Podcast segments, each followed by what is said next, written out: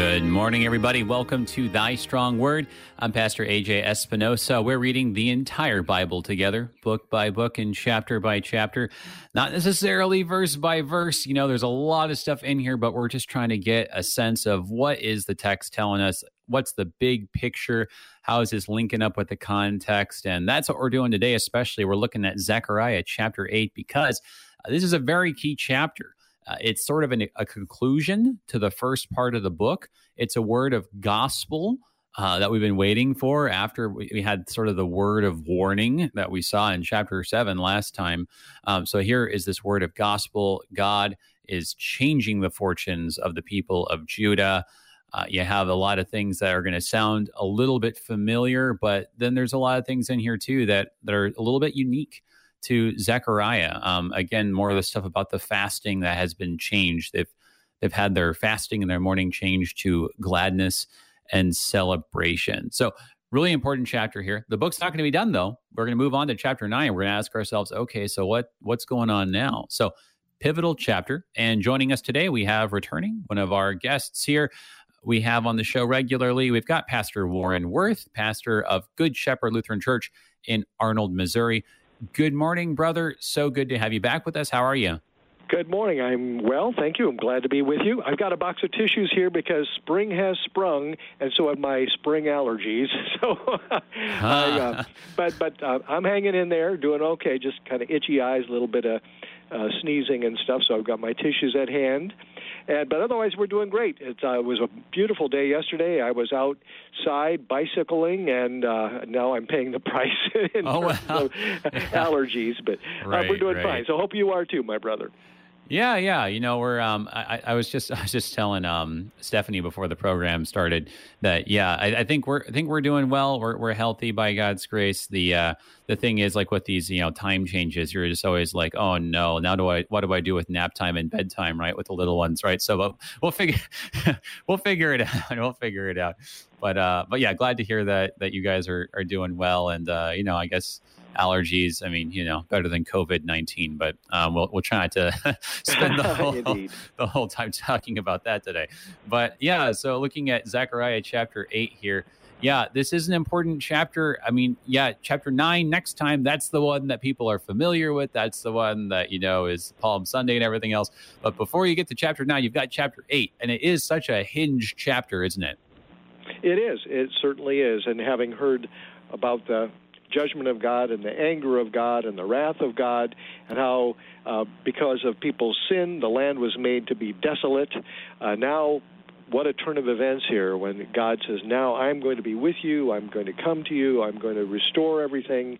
Uh, a, a big change, and, and the prominent in all of this is the Lord Himself declaring that He will save His people, He will be with them, and they will be His, and their fortunes will change drastically for the better.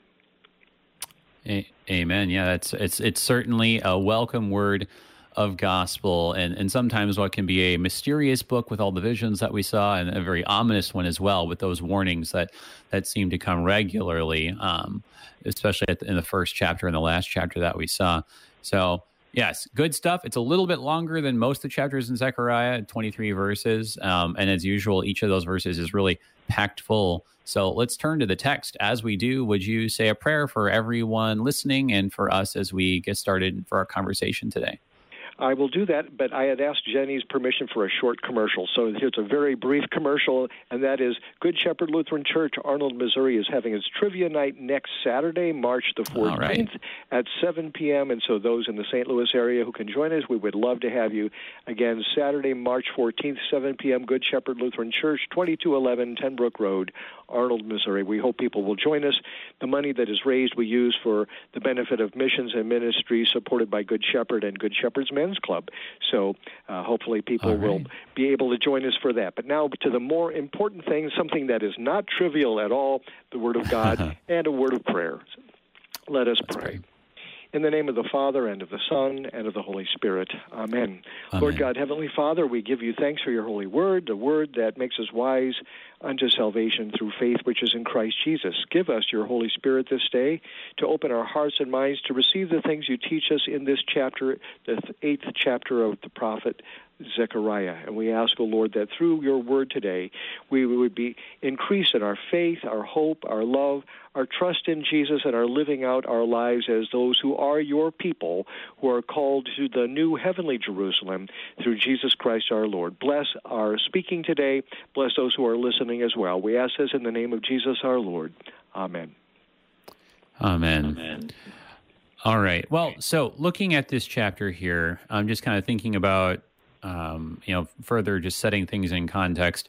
It is interesting that the the very first word um, is "and" again, um, and particularly it's kind of that that, that same sort of uh, phrasing that you have back in verse eight of chapter seven. In a lot of ways, it seems like this chapter is in is in some ways just a continuation of chapter seven. And as, as I was mentioning in, in the intro, you know, we're dealing with um, some of the same sorts of things about the fast of the fifth month and the seventh month. And so, in some ways, it seems like this is just kind of like the other shoe of chapter seven dropping here. Um, any other thoughts on, on kind of the context to have in mind here as we look well, at chapter eight?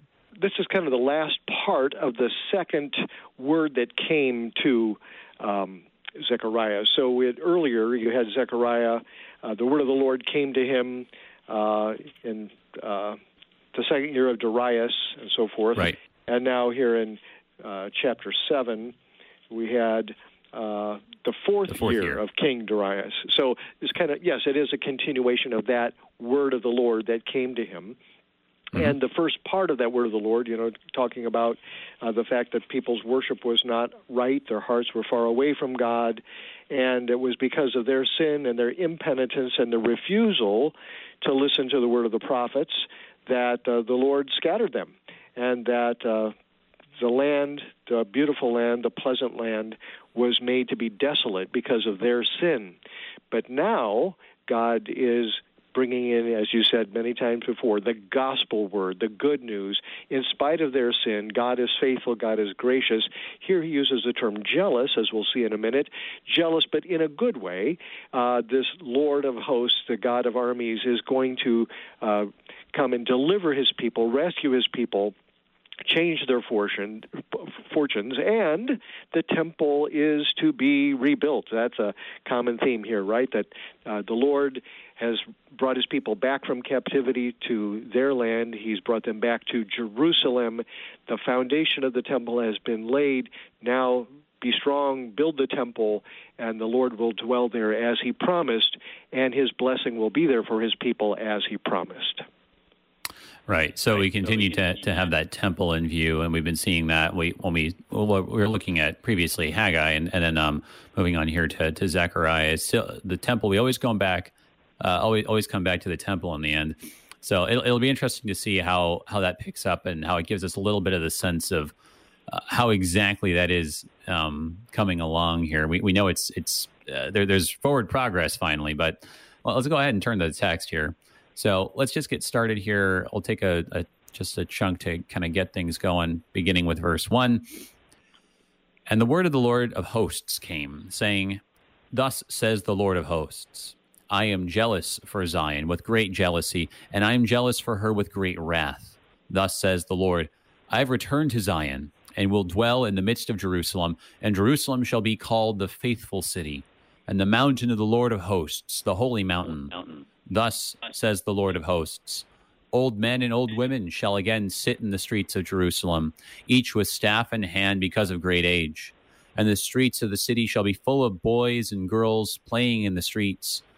Thus says the Lord of hosts if it is a marvelous if it is marvelous in the sight of the remnant of this people in those days should it also be marvelous in my sight declares the lord of hosts Thus says the Lord of hosts Behold, I will save my people from the east country and from the west country, and will bring them to dwell in the midst of Jerusalem. And they shall be my people, and I will be their God in faithfulness and in righteousness. So just a beautiful picture, right, of, of restoration. Um, you know, we, we, have statements at the beginning about, you know, the, the, the, jealousy and the wrath, and we've seen we've seen that before. Um, but then, like the statement, I, I, think is is pretty interesting here. I've returned to Zion, will dwell in the midst of Jerusalem.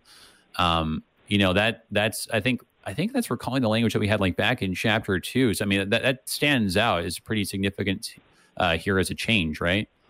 It de- definitely is, definitely is. And even before that, let's kind of get back to this the word of the Lord of hosts, you know, the Yahweh sure. Tzebaoth, such a significant title used in this chapter alone 10 times, and the fact yeah. that the Lord emphasized that He is the one speaking, He is the one making these gracious promises to His people uh, a dozen times at least in, the, in this chapter.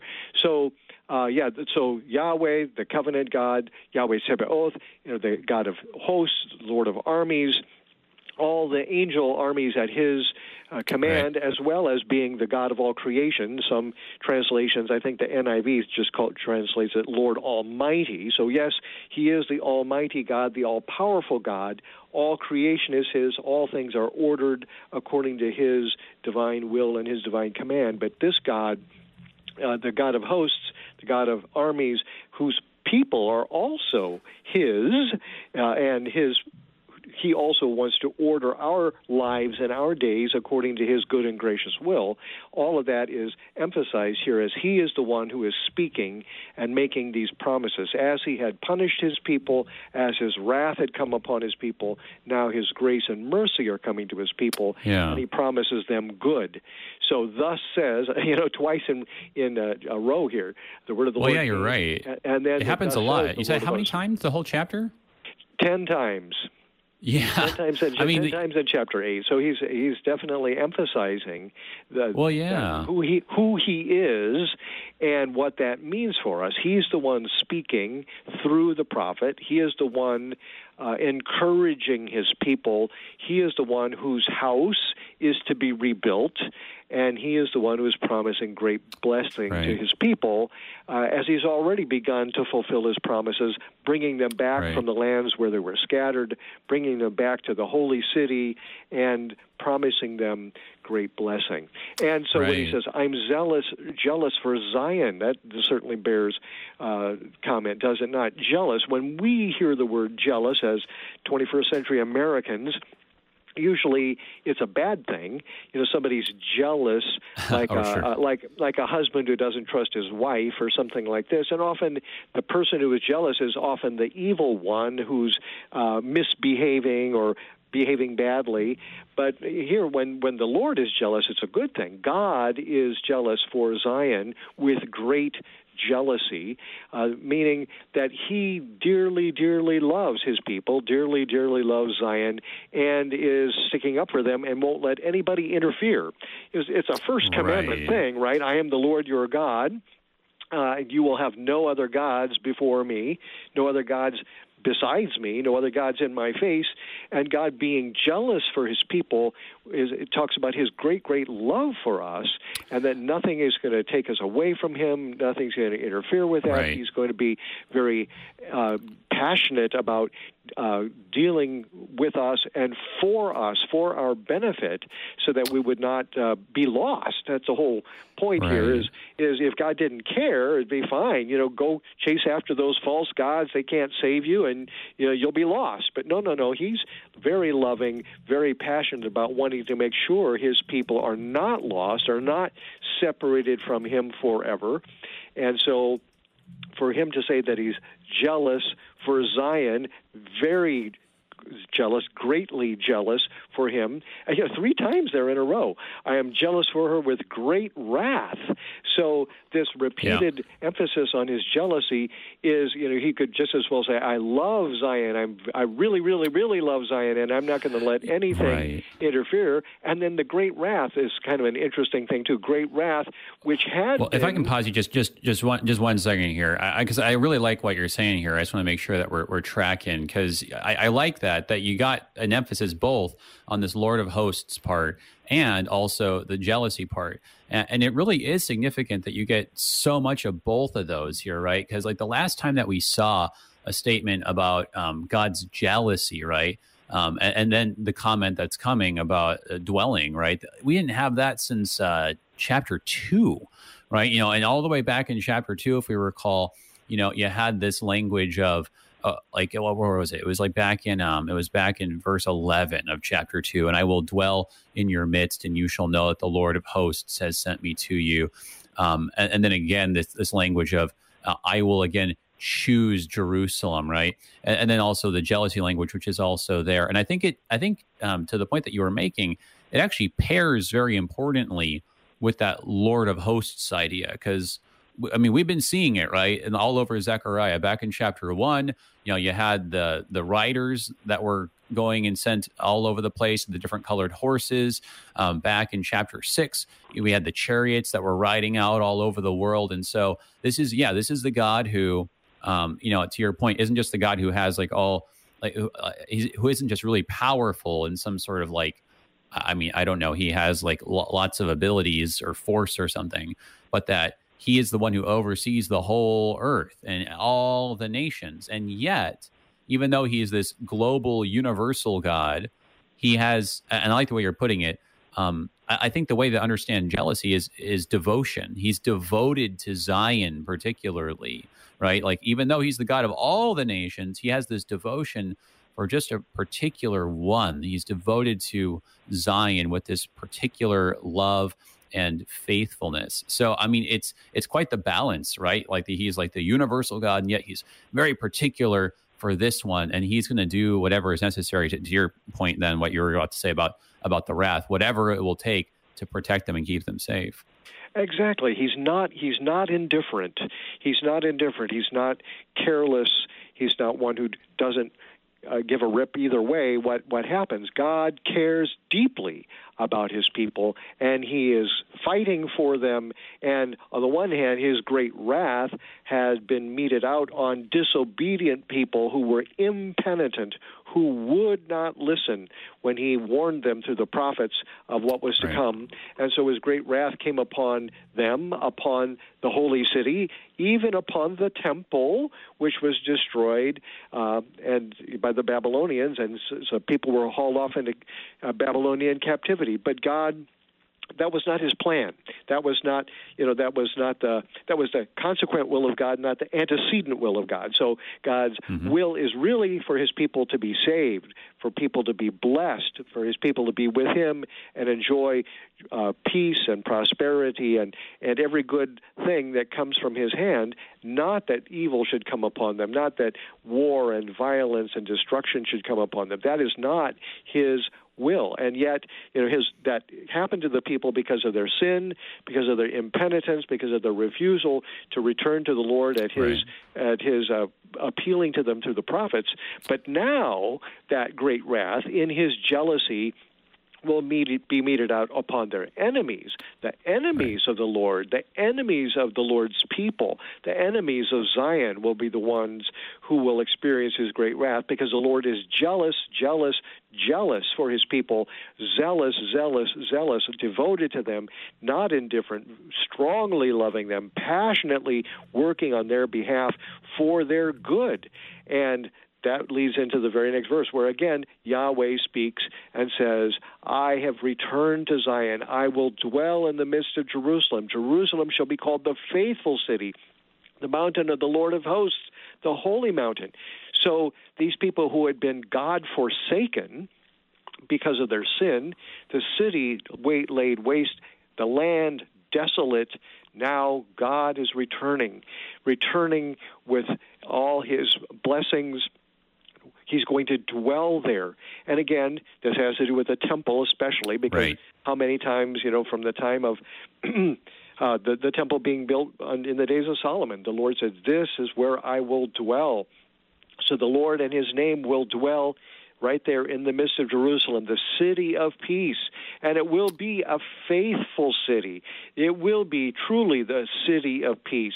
The mountain of the Lord, thinking again of the Temple Mount especially, it will be the Lord of hosts dwelling there, the holy mountain. So, God with His holiness, God with His faithfulness, God with all His blessings, Yahweh, the Lord, dwelling in the midst of His people, He has right. come back to them.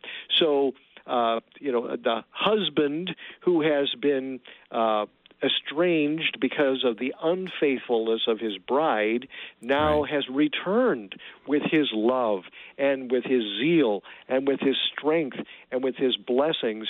And he is making his bride his bride to be holy. So you, you think of again how the New Testament uses this image of Christ, the bridegroom the church his bride, and Christ loving his bride, the church, and giving himself up for her to make her holy, to remove every spot and wrinkle and stain of sin, so that she will be holy and without blemish. You know, the, all of that is is very much uh, rooted and grounded in this as well. That the Lord right. Yahweh returns to His city, dwells with His city, and now the city. She can be faithful. She can be holy because the Lord is there with his blessings. Well, yes, and that, that's key, right? That these are the blessings of, of the Lord here. It's not that they've, you know, finally gotten their act together or something, but it's that God is coming, and when He comes, that that changes people. And uh, yeah, that, that's that's really well said. I want to, you know, make uh, maybe just ask one more question here about this section before we got to move on. I want to see if we can try to dig, dig into the next section before our break here, just to keep us on pace. We we've talked a little bit in the previous um, segments. You know, for instance, the comment in verse seven about the East Country and the West Country. We've talked about that with like the four different directions and the riders and the chariots. You know, you, you got stuff going on in the Northeast with Babylon, stuff in the the Southwest with Egypt. So, I mean, we've seen that before. But I want to ask the comment here in the middle. Just an interesting image: uh, old men and old women sitting in the streets uh, with uh, st- with st- staves, staves, uh, because of great age. And the streets of the city shall be full of boys and girls. I mean, just what a I, I think that everyone intuitively thinks that okay, they, you know, this is a good thing. This is a good image. But if you could just uh, before our break here, because we only have like a minute or so, just kind of break down the image a little bit. Like what what's this getting at here? The, the, what it's getting at is peace and and safety and security. So uh, when there's war, when there's bloodshed, when when people come in and, and destroy your land, and there's famine, and there's no food, and people are uh, there's raping and pillaging, and, and everything is laid waste. That's the opposite of the picture we have here. Now, right. instead, there's peace, there's safety, there's prosperity, so that now people can live to old age when exactly. they're not being cut off by war and famine and disease and and likewise children not cowering in fear because of the horror that has come upon them. Now there's boys and girls playing in streets and parks in the plazas eh, you know, it's a picture of the city of peace being at peace and people being able to live to old age and see their children and their grandchildren and the happiness and the joy and the laughter is there restored to people because of the peace, the city of peace really being the peaceful city in faithfulness and holiness to the Lord. Thank you. That, that really, um, I think, helps us kind of see that. You know, like I, I think that uh, in our in our society, right? Sometimes when we see like you know, like um, I don't know any, anything re- regarding old age, it's like a negative, like oh, it's old, and like oh no, you know. I mean, uh, I can't tell you how many times like you know, I, I just in conversation with people like uh, at, at, the store in the street, they, they, they, they tell me don't get old, you know, and like I get I get I get what they're saying, right? But like from like a Hebrew perspective, that's like saying like don't live long, right? I mean, it's like no, no, like we want to you know live long and prosper, and uh, it's just interesting to me too that um, in verse five, right, like just that image of of the streets being full of boys and girls, how we can relate to that, how you know whether if the boys and girls can go out and play, that is a sign of a safe community, of a safe place, right? When you got to lock up your kids inside and it's like, don't go outside. We don't, you know, don't know what's going on out there. Like how that's just kind of in, in every age, right? That's not like just a like a 21st century thing where we're like, oh, it's it's not safe out here. It's like, no, this was a, a concern, you know, back you know thousands of years ago too. But uh, so thanks for breaking that down. We got to move on to our next section. First, we got to take our break here. But everybody, hang with us. We're looking at Zechariah chapter 8 here on Thy Strong Word. We'll be right back.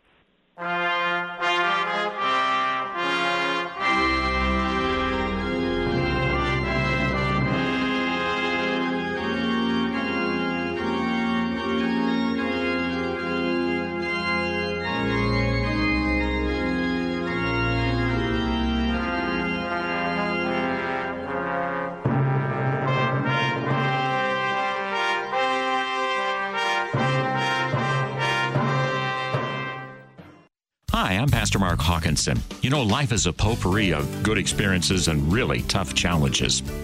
Through all those times, you need, and so do I, the Lord's precious word and sacred music to get you through. That's what you get when you tune in to Moments of Assurance Christ centered songs, scripture, news items, trivia, humor, you name it. So tune in. You'll be richer for it over the noontime hour here on Worldwide KFUO. Moments of Assurance is underwritten by Mid American Coaches.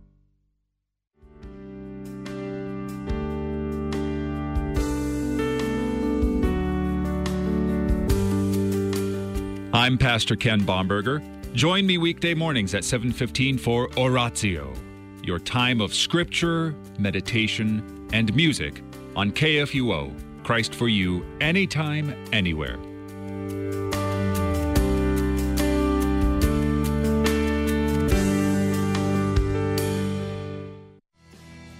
Concord Matters is the program where we seek to be of one mind, that is, the mind of Christ. And to do that, Christ confessing Concordians read through and discuss the Book of Concord, which is our Lutheran confession of faith drawn from Holy Scripture, so that you too may be of one mind and confess with Christ. Be sure to listen every Tuesday at 2 p.m. Central on KFUO Radio or anytime on KFUO.org or anywhere you get your podcasts. Until we convene for Concord again, keep confessing, church.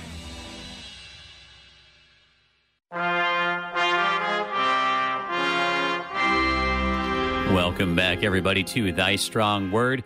I'm Pastor AJ Espinosa. We're looking at Zechariah chapter 8 today. We've just made our way through about the first quarter of the chapter here. So we're going to start reading the second chapter here in just a minute. I want to make sure to thank our underwriters at the Lutheran Heritage Foundation. Check out their website, lhfmissions.org. Thank you guys for letting us do what we do every day. And I want to make sure also to invite our live listeners. Um, of course, you know, it's great if you're listening to the podcast. Uh, we had some trouble with some podcasts a little bit ago, but you can search us now. It's working very uh, good, just as it always has been. If you just search for Thy Strong Word, it pops up very quickly if you just use like the Google or the Apple podcast apps or something like TuneIn. Um, really easy to find. But if you are listening live, well, you can call in with a live question here, um, and, and, don't worry, we don't we don't bite here. So if you have a question for me or our guest today, uh, Pastor Warren Woerth, pastor at Good Shepherd Lutheran Church in Arnold, Missouri, you can call us at 1 800 730 2727. or if you're in St. Louis, 314 821 0850 or you know it's okay if you're like feeling a little bit nervous about i, want to have my voice on the radio you can send us an email and we'll just uh, take a look at your question via email kfuo at kfuo.org don't be shy. Uh, all right. So brother we made through about a quarter of the way. Let's go ahead and get to the halfway point then and see if we can uh, it's good, of course, I think, to spend a little bit of time at the beginning because you're trying to set things up. You got to take a moment to appreciate the context. But we got the ball rolling here, so let's not lose any momentum. So uh, okay, let's let's pick it up here at verse nine. Thus says the Lord of hosts. Let your hands be strong, you who in these days have been hearing these words from the mouth of the prophets, who were present on the day that the foundation of the house of the Lord of hosts was laid, that the temple might be built. For before those days, there was no wage for man or any wage for beast, neither was there any safety from the foe for him who went out or came in. For I set every man against his neighbor. But now I will not deal with the remnant of this people as in the former days, declares the Lord of hosts.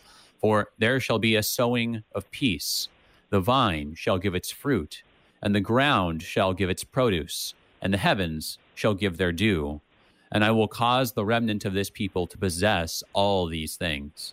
And as you have been a byword of cursing among the nations, O house of Judah and house of Israel, so will I save you, and you shall be a blessing. Fear not, but let your hands be strong. All right, so it's a little bit of a turn here, right? So we, we move from kind of this this uh, beautiful image of of peace to kind of more directly um uh, yes yeah, still more kind of more of a vision here of, of, peace right especially with the, the the vine and the earth and the heavens right but it's more of this turn of like okay here's a here's like an imperative right or uh, i suppose technically like a jussive right it's like do do this thing and it's uh this it's striking right let your hands be strong it's the first uh, phrase in in the quote here, and it's the last one too. It sort of sounds like something from Joshua, but it's it's kind of unique here. So yeah, what do you what do you make of this uh, this um, injunction here? Let your hands be strong. Okay, well, it's good. So the, the previous paragraph, you had God saying, I will dwell with my people and I will bring them to dwell in the midst of Jerusalem. So that yeah. idea of God's going to dwell with his people and bless them with faithfulness and righteousness. Now, let your hands be strong as bookends at the beginning and end of this paragraph is God's word of encouragement to the people. Their hands will be strong because He will be the one strengthening them. Because on our own, and and uh, these people uh, coming back from captivity, their hands were weak. They didn't have what it would take to rebuild this temple, rebuild the city wall, rebuild Jerusalem. But God was the one encouraging and strengthening them. So here, once again, it's the Lord of hosts, Yahweh Tsebaoth, who is the one speaking, and it's his word that does it. His word is what makes them strong, makes their hands strong, so that they can rebuild the temple. And right. what's what's happening here? He's saying that uh, you have the words of the prophets who were speaking, the words right. of the prophets who were present on the day the foundation of the Lord of hosts was laid, that the temple might be built. Now the building had come to a halt. You see, that's a problem.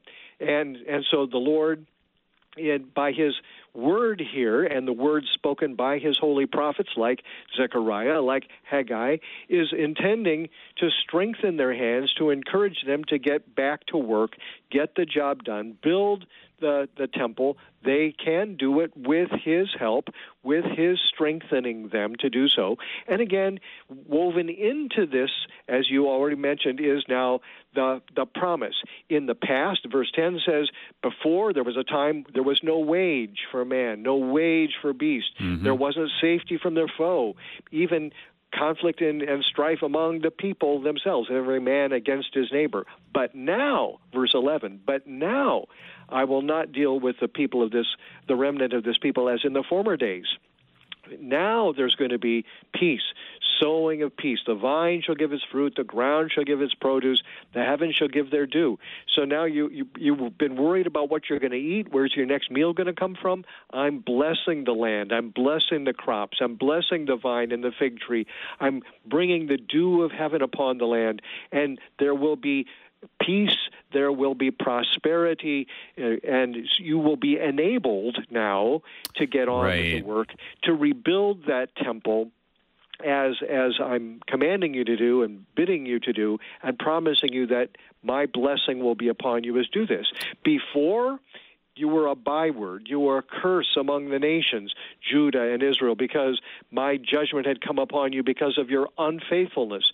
But now, here he says it again I will save you. You shall be a blessing. Fear not let your hands be strong. So these words of encouragement, God Himself promising again to be their Savior, the one who blesses them, who, who takes away the fear and what would make them afraid. Now there will be peace, there will be prosperity, there will be success. Be strong. Be strong in the Lord. Be strong in His mighty power. Get to work, rebuild the temple. Yes, and, I like the word you use there, um, enable, and because I think that, that that's a really good way of kind of tying all those things together that we've seen in this paragraph, and, and even really kind of this first half of the chapter here, enabling, right? Um, you know, I, I, like that you mentioned also at the beginning of the paragraph here, um, Haggai, right? Because it does say the prophets, plural, right? And it's like, hang on a second, prophets. You know, uh, who was the other one? All right, Haggai, right? Um, and it's the same deal, right? Because you, you, go back to Haggai, and what, what's it say in Haggai, right? That the Lord stirred up the spirit of Zerubbabel and stirred up the spirit of Shealtiel, uh, or uh, son of Zerubbabel, son of Shealtiel, and Joshua, son of Jehozadak, right? And the people. So it's that idea of, of, of, enabling, right? God commanding, and then in the same way that those commands, right, um, on the first uh, days of creation uh, made it happen, enabled it to happen, as you were saying, uh, same thing here. So so yeah, and, and I think it's it's kind of it's a lot more logical than I think that maybe um, we we see if we kind of just go too fast here. Why, why weren't they able? Why couldn't they do it? Because they didn't have peace, because they didn't have prosperity, right? How are you supposed to do a building project when there's so little to go around that you can't pay anyone to do th- things like build a temple? You're just you're so concerned about do we have enough money to eat? Do we have enough money to you know uh, have security? Right? Like oh, okay, temple is going to have to wait, right? Um, how are you supposed to you know if you if you are constantly looking over your shoulder, be building a temple, right? Um, so it's very difficult. So it's God who's the one who's making it possible, and it, and it is really interesting too that it's um it's not even just right that he's saying like I'm going to make it possible and enable you, right?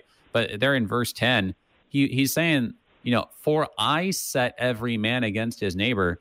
I mean, he's also saying that before you couldn't do it, kind of specifically because I was I was making it hard for you. like, you know, uh, it, it, was it was my judgment was actually the reason why you couldn't do it before, right? So, I mean, God is uh, here claiming responsibility for both sides of the coin, isn't he?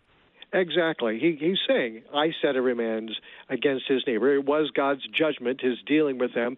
But now, that there's that turning point in verse 11. But now right. I will not deal with the remnant of this people as in the former days, declares the Lord of hosts for there shall be. And so there's that turning point. Now there will be the sowing of peace. Now the vine will give its fruit. Now the ground will produce its produce. The heavens will shower dew upon the people. And the remnant, again, that, that idea of remnant is an important thing too. You know, the people yeah. have been decimated in, in uh, the judgment of God being meted out upon the land and the city. But now the remnant has returned. Now God is faithful right. to the remnant. And among the remnant of the people, there will be this blessing. There will be peace. There will be prosperity, so that they will be able now, with God's blessing, with His strength and and uh, uh, power working in and through them, their hands will be strong. They do not need to be afraid. He will take away their fear. He will enable them to build. Amen. Amen. So yeah, that that unique kind of your hands, right? Like the work of your hands, right? All over the scriptures, um, hand is a is a symbol of power. I mean, it's, and it's also a symbol of um, of work of labor. And so yeah, I, I do think that there is a little bit of that kind of creation edge of things, right? Like we're we're creating because God is creating the ability in us.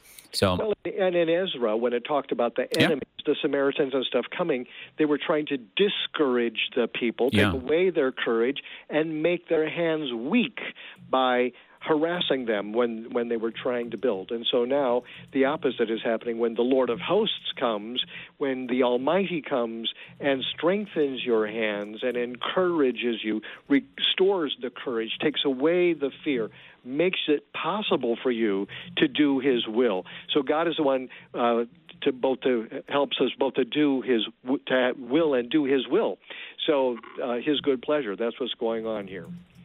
Exactly, and so I mean it is it is really good because I mean this chapter is kind of connecting those dots a little bit because you know I remember like back when we were looking at um, some some of the earlier material and when we had those sorts of the the ethical teachings so called right? Like that it was back around verse 8 9 right of uh, chapter 7 uh, render true judgment show kindness and mercy to one another right?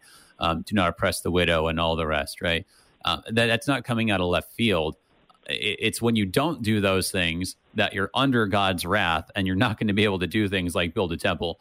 Um, and, and, similarly, um, it's when it's when you are doing those things because God's enabled you to do them that then you can do these things. So I mean, just these pictures of you know, is God working in you? Because as as you keep redirecting us um, very appropriately, it is really God who's working in us. So I think it's a very good way to, to summarize this first half of the chapter. We want to have some time here to get into the second half and really uh, try to make some applications too to our own situation because we saw that it's not just a, a, quirky kind of like oh the the fasts of the fifth and the seventh month and it's in that time. It, there really is something that connects to us too. So let, us just take this next chunk here that deals with the fasting, um, and then we'll kind of save that little bit at the end as a conclusion here.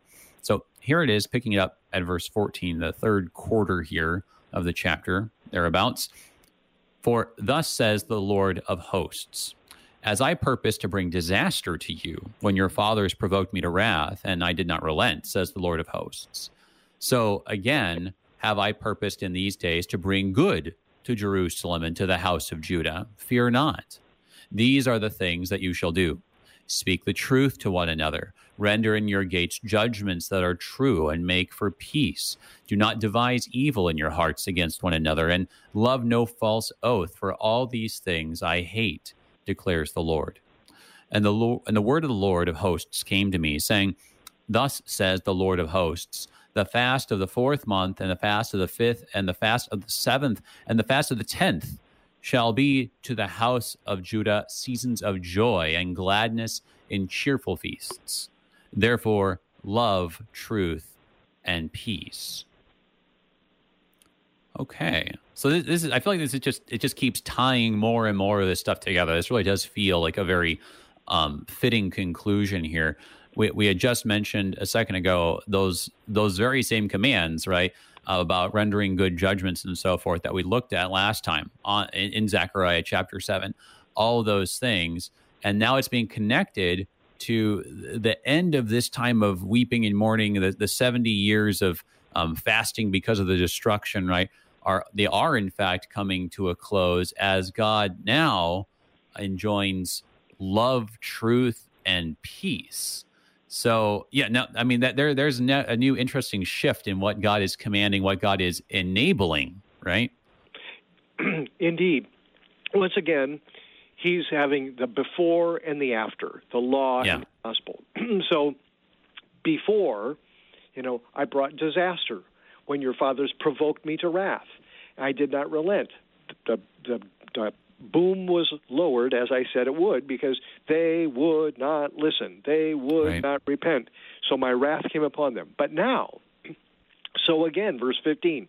So again, now is my good and gracious purpose in these days to bring good to Jerusalem, to the house of Judah. Fear not. So he repeats this again. Fear not. Don't be afraid. The bad old days are gone. You know, my wrath was meted out. My judgment came upon the people and on the city.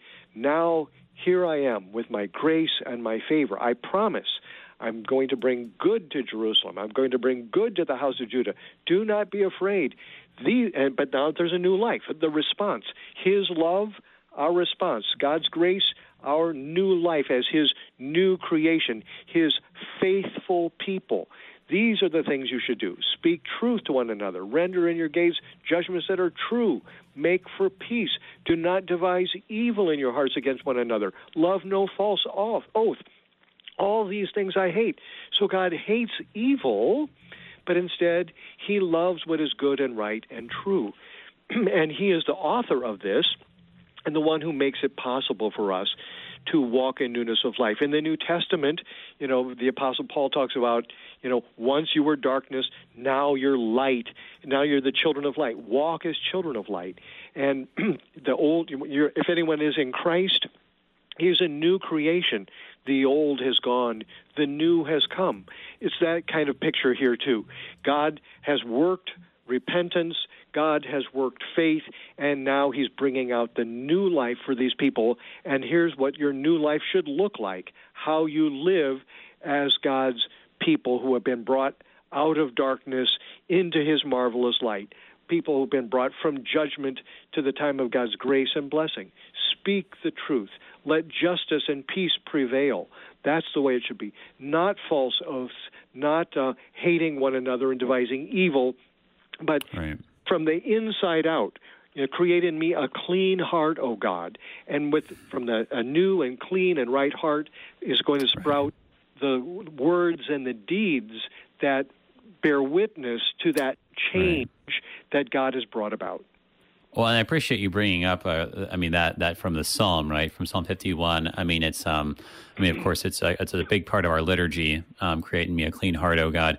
But uh, I mean, it complements a lot of the what we've been talking about because we keep seeing this again and again. The language of love, the language of heart, uh, throughout the Old Testament, and we we always got to keep reminding ourselves, right? When, when the Bible talks about heart, it, the heart is the place where you plan it's the place where you think about things, where you ponder things, where you think about your next move, right? Um, and, and we think of that as up in the head, right? But so when, when you have this idea, especially, it's so nice how these things get paired.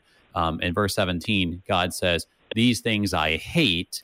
And then at the end of 19, therefore love, truth, and peace, right? We're talking about like planning. We're talking about um, whose side are you on, right? Do you want to be on the side of of falsehood and you know short term gain at other people's expense, right? Do you want to be on that side? Well, that's the side um, that God's opposed to, right? These things I oppose, you might translate it, right? And so when he has the command then in verse 19, therefore love truth and peace, this isn't just like, I don't know, think about truthy and peacy things and have happy thoughts about that, right? Because I mean, who, who are you going to talk to who's going to say like oh yeah um, yeah who doesn't? Yeah sure i love truth and peace. Yeah truth and peace that sounds great. Everyone loves truth and peace. Yeah peace man you know peace sign right? Uh, no that's it's not anything as nearly as shallow as that. He's saying you know be on the side of truth and peace right? Align yourselves with truth and peace. Get get on my side here right? And of course um, the only way you can do that is when you're being invited and you know as, as you were saying you're you're brought into it god moves you to his side right uh, and ultimately so it is, yeah ultimately truth and peace are found in jesus right so I, let's let's yeah. make sure people let's connect that uh, with everything here too that loving truth and peace comes from the fact that truth and peace have come to us in Jesus Christ. Yes. He is the one. He is the Lord of hosts who has come to dwell in our midst. Uh, the Word was made flesh and tented among us, dwelt among us, full of grace and truth, you know, John says in his gospel. And so when Jesus comes, who is the way, the truth, and the life, he is the Prince of Peace. You know, in him we find God's truth, God's peace that has come to us. And that changes everything for us. It's only then, by faith in Jesus, the Son of God, who loved us and gave himself for us on Calvary's cross, who died and rose again for our salvation, there we find God's truth. God's peace, and He is the one, by the power of His Holy Spirit through the gospel, who produces in us a love for truth and peace in every realm of our life. Yeah, ex- that's really well said, and I appreciate you. Um, I mean, making the connection to John one. Even I think that that is that, I, that hadn't occurred to me, but yeah, that that pair there here, which we have is truth and peace.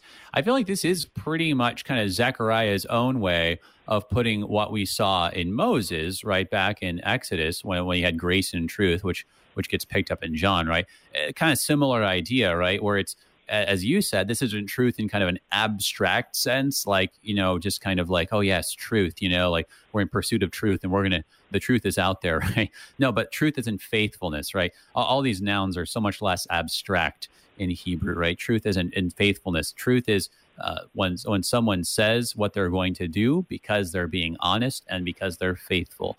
Um, and peace, as in you know the peace that God brings, right through His grace. And as you were saying, who who is that? I mean, it's it's it's Jesus Christ Himself ultimately. And I want to uh, just take a moment too before we move on. Uh, we have a comment here that we got from uh, uh from over email here. So we're, we, there's a question about I, I think that so it's comparing the NIV, I guess here, right? Um, that I, I, guess, and this is actually, I think, Pastor Woerth, something that you were mentioning too, that the the NIV's translation of um, well, the name of God here, which the ESV translates as like the, the Lord of hosts. Um, and the e- NIV goes, um, Lord Almighty, right? Um, That's right. I, so the comment here is just, you know, that uh, that translation, the, kind of the, the nice thing or the, kind of the takeaway for, for uh, our, our friend here who's commenting is that it's a pleasant reminder that God has all things in his hands perhaps in this season of Lent, it also serves as reassurance that despite our sins, God is in control over all that He's created, and He saves us in Christ. Thanks be to God. Amen. Thank you uh, for that comment. Yeah, I, I think we we got to make sure that we, uh, yeah, I mean, understand it. It's the idea of He's in control of everything, and um, and I think that you know, in the view of Zechariah they're thinking about being in control of all the nations because that's the thing that they're worried about, right? They're not worried about, um, you know, viruses. I mean, they're they're worried about, you know, hey, what's Egypt going to do? What's Babylon going to do? What's what's Persia going to do now, right? The new the new power on the block, right?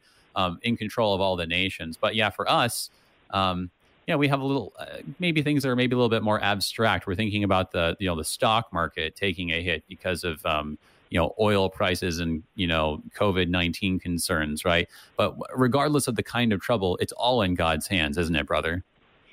yes, the the Lord is is in control, the Lord of hosts, and he says, "I will save you." He repeats that to his people here, his covenant people, and now as we're going to see before the chapter ends, you and I who were once not part of his covenant people are included in his covenant people so that we too can hear him say to us, Fear not, I will save you.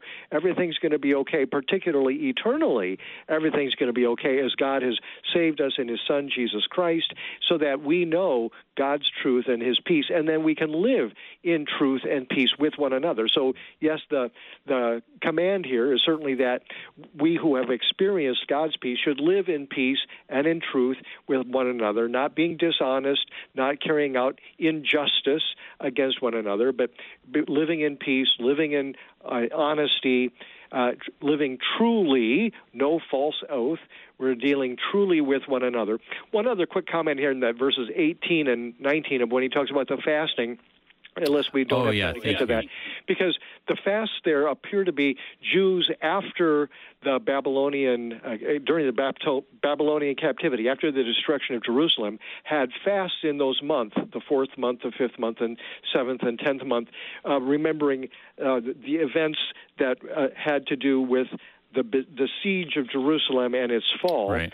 So those who have a Lutheran study Bible can look at the footnote footnote there where it says the fourth month fast commenced uh, commemorated the breaching of Jerusalem's walls. The fifth, the lamented the burning of the temple and other important buildings. The seventh marked the anniversary of the assassination of Gedaliah, provisional governor of the occupied territory territory, and the tenth mourned the beginning of the siege of Jerusalem by Nebuchadnezzar. So these times where people were having these sad times remembering the terrible things that happened, the God's judgment happened to the people. Now that's going to be turned on its head. Instead of mourning and weeping and wailing, now is a time of joy and gladness and cheerful feasting because right. God has completely turned things around. Now is no longer God's anger against you, now is God's blessing returning you to Jerusalem so that you can rebuild the city, rebuild the temple, and enjoy God's blessing there. Amen. Thank you. I was going to ask you about that because we, we didn't actually have mentioned in chapter seven the fourth and the tenth month fasts, but but right, isn't that something that they ask? They come to him and ask about the fifth and the seventh month fasts, right? And then in God's reply, He's like, "Yeah, not just those ones, even the fourth and the tenth month ones, though that you didn't even ask about. All of those were changing to joy and gladness. We're getting more than we're even asking for." Um, so it's just, I mean, a beautiful, I mean, that, that kind of move, right, where God just overwhelms with grace. Um, I think you set up the last chunk here well. That you know, finally we get another image of of the Gentiles coming in. Uh, we're not going to have any comment time beyond that, but let me go ahead and just read it here before we sign off for today. Here, so here's verse twenty through the final verse, verse twenty three. Thus says the Lord of hosts: People shall yet come, even the inhabitants of many cities. The inhabitants of one city shall go to another, saying, let us go at once to entreat the favor of the Lord and to seek the Lord of hosts. I myself am going. Many peoples and strong nations shall come to seek the Lord of hosts in Jerusalem and to entreat the favor of the Lord. Thus says the Lord of hosts In those days, ten men from the nations of every tongue shall take hold of the robe of a Jew, saying, Let us go with you, for we have heard that God is with you. All right, there we go. Chapter eight done here. Thank you so much, brother. Appreciate you breaking it down for us. Uh, looking forward to having you on again soon. Hope that trivia night goes well and that you're able to uh, have a very successful fundraiser there for the support of the good work you're doing. God bless you. Every- Thank you, brother. Everybody, that was Pastor Warren Woerth, pastor at Good Shepherd Lutheran Church in Arnold, Missouri. Till next time, everybody, I'm Pastor AJ Espinosa. Peace. You've been listening to Thy Strong Word, produced by the Lutheran Church Missouri Synod Office of National Mission in cooperation with Worldwide KFUO, the official broadcast ministry of the LCMS. Your support is vital for this program to continue. You can make a gift safe, secure, and easily online at kfuo.org. Thank you for listening and supporting Thy Strong Word.